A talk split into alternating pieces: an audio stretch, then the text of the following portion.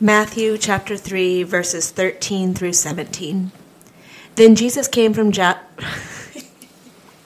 Galilee. Galilee. Galilee. Uh, what if all the G's were J sounds? That would J- J- Galilee. okay. Okay, get it together, Charlotte. A voice from Jod came down. You're not helping. The spirit of Jod descended. Oh, okay. Hello, everybody, and welcome to this week's episode of the Faith to Go podcast, your one stop shop for everything you need to have faith discussions throughout your week with your friends and with your family. My name is David Tremaine, and I'm the Minister of Formation at Good Samaritan Episcopal Church in San Diego. And I am Charlotte Pressler, and I am the youth missioner for the Episcopal Diocese of San Diego. And we are in the season after Epiphany now. That's right. Wow, Christmas happened so fast. And then 12 days later, boom. Yeah, so weird. Uh, so we hope you all had a joyful uh, Christmas season and a good start to your season after Epiphany. Uh, and how how was your Epiphany? Our epiphany here at, well, remember, I am at Christ Church Coronado in addition to my role as youth missioner for the Diocese of San Diego. And our epiphany was delightful, I have to say. We had one service at 9 a.m., and it was a family oriented service. And we had the three wise people process with their gifts during the singing of We Three Kings. Um, our three wise people were all female this year and they waited at the front during the reading of the gospel and then all of the children gathered with me in front of the altar to discuss the gospel for the week kind of like what we do on faith to go Yeah. and so we were exploring that idea of kings and what's different between kings that we see in the world and Jesus who came as our king and how they dress and where they are born and the gifts that are brought. And I got to the part where we were exploring the gifts and we talked about the frankincense and the myrrh. And then we have this little wicker basket that has the gold in it. And so I opened the latch on the wicker basket and pulled it open and I showed it to the children with all the gold coins tucked inside. And one of the little girls, who is all of four years old, put her hand in the air and I called on her. And we pass a microphone around because we have T coil hearing in the church. And that mm-hmm. way, even our people that have a little more trouble hearing mm. really can. So I passed the microphone to her. She grabs it, puts it right in front of her mouth, and I say, What do you think about these gold coins as a gift for Jesus? And she says, Are they chocolate coins? That would be way better. it would be way better, Yeah. but sadly, I had to disappoint. Yeah. I I imagine if Jesus had been, you know, more aware of what was going on, he would have been disappointed as well. I think so. I think he may have looked down why- on me and thought, You should have got Yeah, the chocolate coins. Right. The wise men clearly did not have any children and were not used to babies.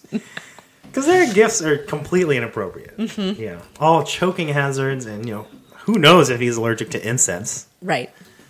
Oh, man. Well, we hope you all got some good gifts for Christmas that were appropriate to your age and stage of life. Uh, and uh, we are excited to move into this season after Epiphany. Again, we want to hear all of your stories Epiphany stories, Christmas pageant stories, anything. Uh, plus, any of your uh, comments or questions or stories from your week of faith discussion about this week's uh, gospel or any of the gospels uh, from the past few weeks. Uh, you can always contact us through the website at www.myfaith2go.org. You can contact us through Instagram at faith2go, and you can also email us faith2go at edsd.org. And we'd love to hear from each and every one of you. But now we move to the gospel for this Sunday, Sunday, uh, January 12th, 2020. 2020. Wow.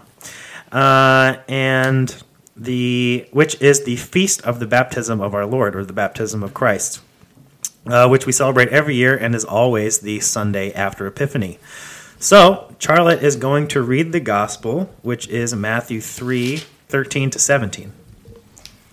Matthew chapter 3, verses 13 to 17.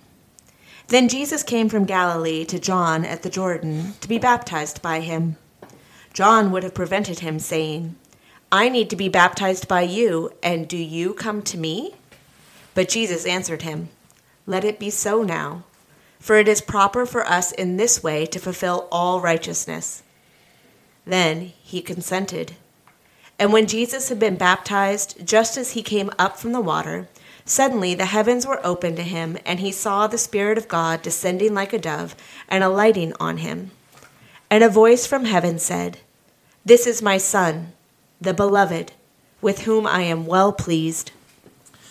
All right, short gospel. Um, we are. This is the uh, year A, which is Matthew's year. So we're hearing the baptism story from Matthew, though all of the gospels have a baptism story for Jesus. Uh, Jesus is always baptized by John the Baptist, hence his name. What would he be if he hadn't? You know, John the Locust Eater. John. Not as enduring a name, probably. You know. Um. So yeah. So it seems like it seems like uh, we've jumped uh, ahead in the story a little far. You know, because we were just just celebrating. You know, last week uh, was Jesus being well, the Epiphany was the wise men coming to the baby Jesus, and now we've got grown up Jesus, 30 year old Jesus, getting baptized the week after. The thing is that that's how fast the Gospels move, too, for the most part. Luke is really the only one that has any stories about Jesus in this interim period between when he's, you know, less than one year old and 30 years old, uh, which we actually do read about in the Feast of the Presentation, which will be in a few weeks. Um, but it, it really is in Matthew's gospel uh, goes from the wise men, the the epiphany, and the wise men returning to to uh, their country a different way, and then Jesus and Mary and Joseph uh, fleeing into Egypt, and then once they return home to Nazareth, it jumps all the way ahead 30 years to John the Baptist in the desert. And uh, so, in terms of context, we are just in the next chapter over, and the what we've skipped is kind of this introduction of John the Baptist in the gospel, but we actually heard it back in the second week of Advent, uh, which was John, you know, yelling about the brood of vipers and the Pharisees and people coming to him to be baptized. Uh, and so now is the baptism of Jesus. So uh, I think that's all the context we need. We are we really are not jumping that far ahead in the gospel. Uh, just one story, and that story is one that we've already heard a few weeks ago. So I am going to take the first point, uh, and and the thing that jumped out to me was this whole this this cool interaction between um, Jesus and John, um, right in the middle part of this gospel. So John is out there, and his whole ministry is um, proclaiming that one is coming after him that is greater than him, actually. And especially in John's gospel, which is a different John than John the Baptist, John's gospel and the community that created John's gospel seems to want to make it very clear that John is very much inferior to Jesus, you know. And so there's this whole tradition of like making sure people know that John's not the guy, that Jesus is the guy, you know. Um, and even later in Matthew's gospel, there's that whole thing that we heard a few weeks ago of John's disciples going and asking Jesus, "Are you the one?" Because we just want to make sure, you know. Um, and and so John is really set up to be inferior to Jesus.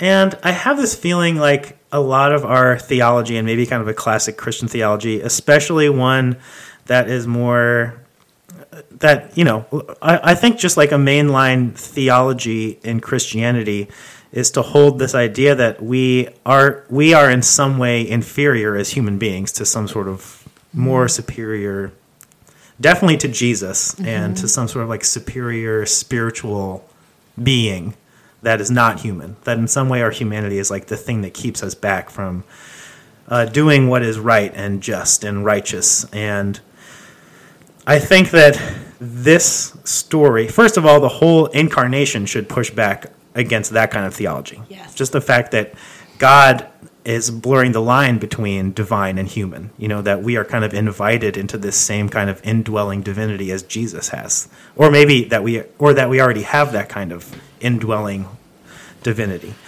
So, but this is like this really cool particular back and forth between John and Jesus that Jesus is trying to communicate this to John, I think. So, John, kind of living from this feeling of inferiority, you know, having spent his whole ministry preparing for this one that is to come, says to Jesus, "You're the, you know, you are the one. It is how can I baptize you? You should be the one baptizing me." And Jesus answers him, "Let it be so now." For it is proper for us in this way to fulfill all righteousness.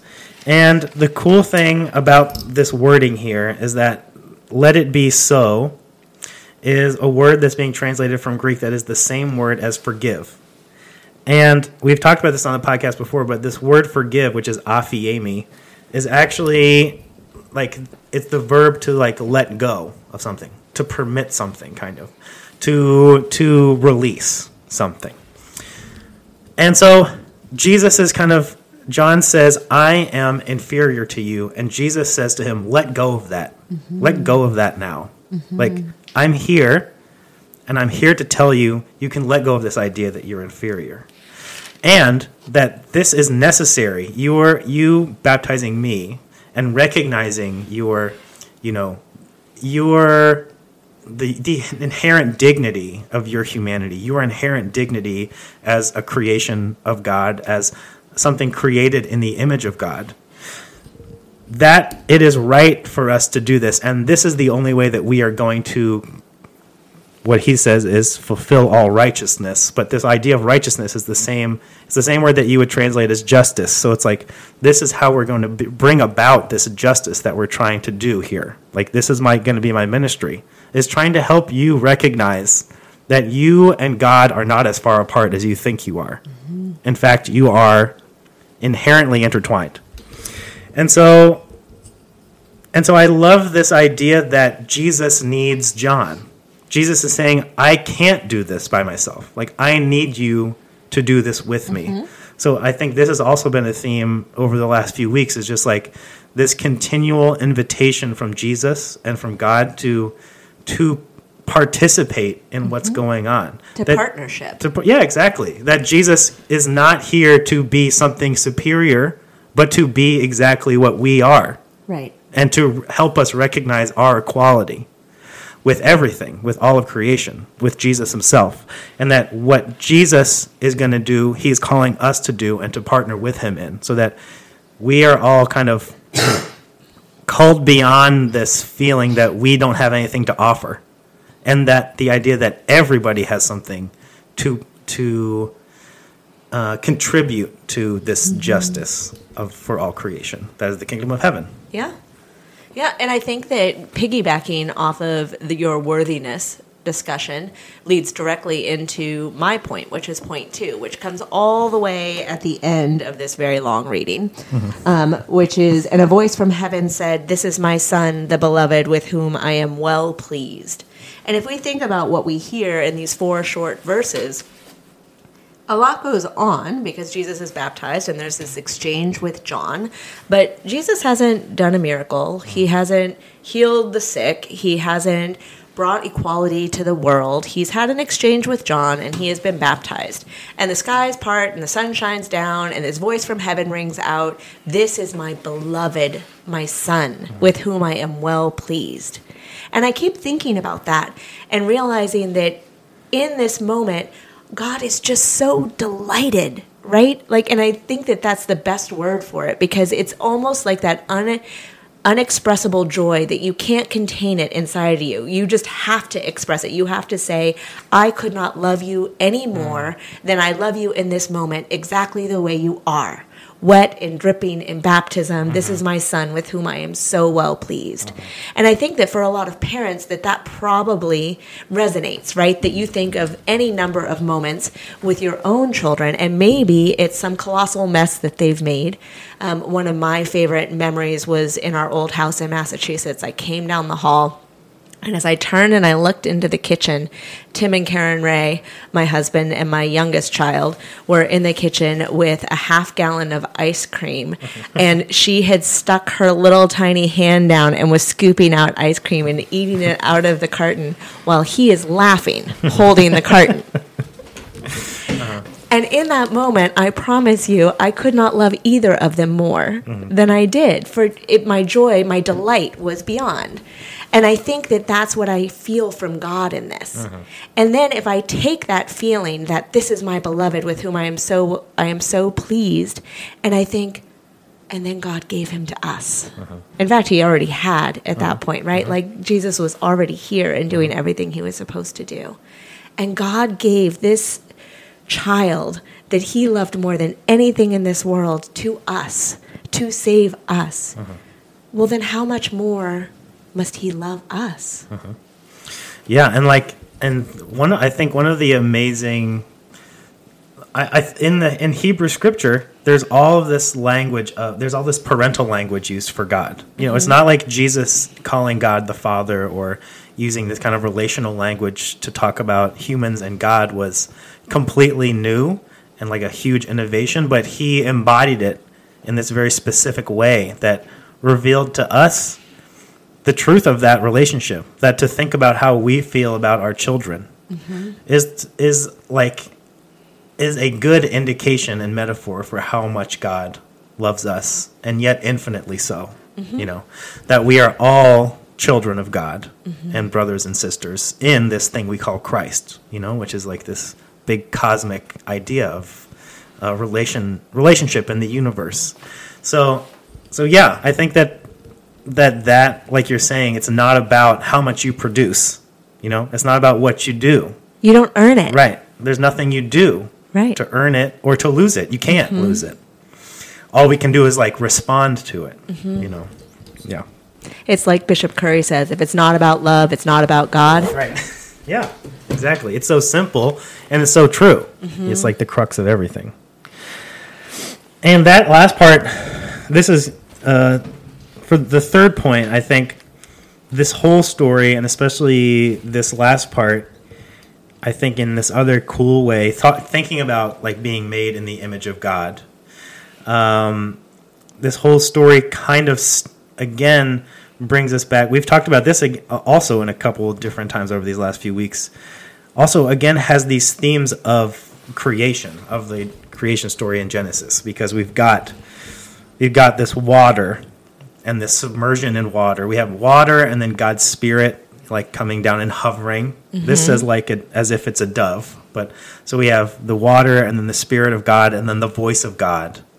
And then this cool thing at the end with this is my son the beloved with whom i am well pleased. And this to me sounds so much like and it is very good you know like that that it's almost like we we can read that th- uh, again going back to like john's feeling of inferiority our our like are the challenges for us of really living into being like a beloved of God as an identity and and feeling what that actually means for how we live in the world and interact with ourselves and with all of creation is like we can read that we can read that Genesis story over and over read how we are made in the image of God and how it is very good and still not feel very good mm-hmm. and and in this God is saying, trying to say again, it is still very good and has always been and always will be. Right. You know, and there is this inherent goodness.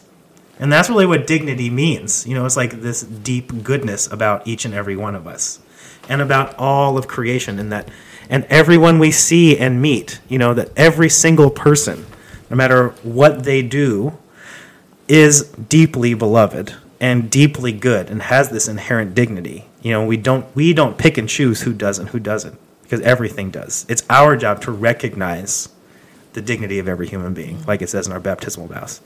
And that Jesus gives is like kind of this arrow and pointer to the fact that that goodness dwells in deeply in humanity, you know, ours and everyone's. So, I think that's really cool. That mm-hmm. kind of like water, spirit, goodness, you know, showing up again, continues to show up all the time. We you know. get reminded of all the connections. Mm-hmm. Mm-hmm. And I love the image of Jesus as a pointer. Just Yeah. because I feel like Jesus' entire life is a pointer, Mm-hmm. right? Mm-hmm. Sometimes it points to good things, sometimes it points to hard things, but it's always pointing where we're supposed to look. Right, right. Helping us to know where our orientation should be. Okay, so three points. One, two, three. Wow. Uh, so first point was mine, and it was about this interaction between John the Baptist and Jesus, and Jesus, you know, inviting John to a recognition of of his equality and of his inherent dignity and goodness that he shares with with Jesus. Uh, number two was Charlotte's, and it was about this voice from heaven This is my son, the beloved. And without needing to produce anything or make anything or do anything, this indication that this, to us, that this is all of us, you know, that we are all the beloved, that we all share in this identity. And then number three was tying in these themes of creation, of water and spirit and goodness. That again, tying that all kind of together, another reminder from us through Jesus that we all have this inherent dignity and goodness that every each and every person and, and every part of creation, and it is our duty and job to recognize that dignity in everyone. So, having heard that discussion, Charlotte is going to read the gospel one more time and see if you hear anything different this time through. Matthew chapter 3, verses 13 through 17. Then Jesus came from Galilee to John at the Jordan to be baptized by him. John would have prevented him, saying, I need to be baptized by you, and do you come to me? But Jesus answered him, Let it be so now, for it is proper for us in this way to fulfill all righteousness. Then he consented. And when Jesus had been baptized, just as he came up from the water, suddenly the heavens were opened to him, and he saw the Spirit of God descending like a dove and alighting on him. And a voice from heaven said, This is my Son, the Beloved, with whom I am well pleased. All right, thanks everybody for tuning in for this week's episode of the Faith to Go podcast for this week of January 12th, the uh, week after the feast of the baptism of our Lord, uh, the first Sunday after Epiphany, the first Sunday in the season of Epiphany. And uh, we would love to hear from you and any of your stories or comments or thoughts uh, from this or questions from this week of faith discussion and reflection. Uh, you can email us, faith to go at edsd.org. You can contact us through our website, where you can also find all of those Faith to Go resources every week, www.myfaith2go.org. And you can contact us and follow us on Instagram at Faith to Go. Make sure to go rate and review this podcast to help other people find it. And go check out um, all of the uh, discipleship uh, Way of Love 2020 resources that are up now for the seasons after Epiphany, the seas- season after Epiphany, and for the season of Lent. Those are all through the Episcopal Diocese of San Diego, but you don't have to be here to use them. They're all on the internet. So go check those out. Uh, get in touch with us, rate and review the podcast. And until next week, we say goodbye. Goodbye, Bye, everybody.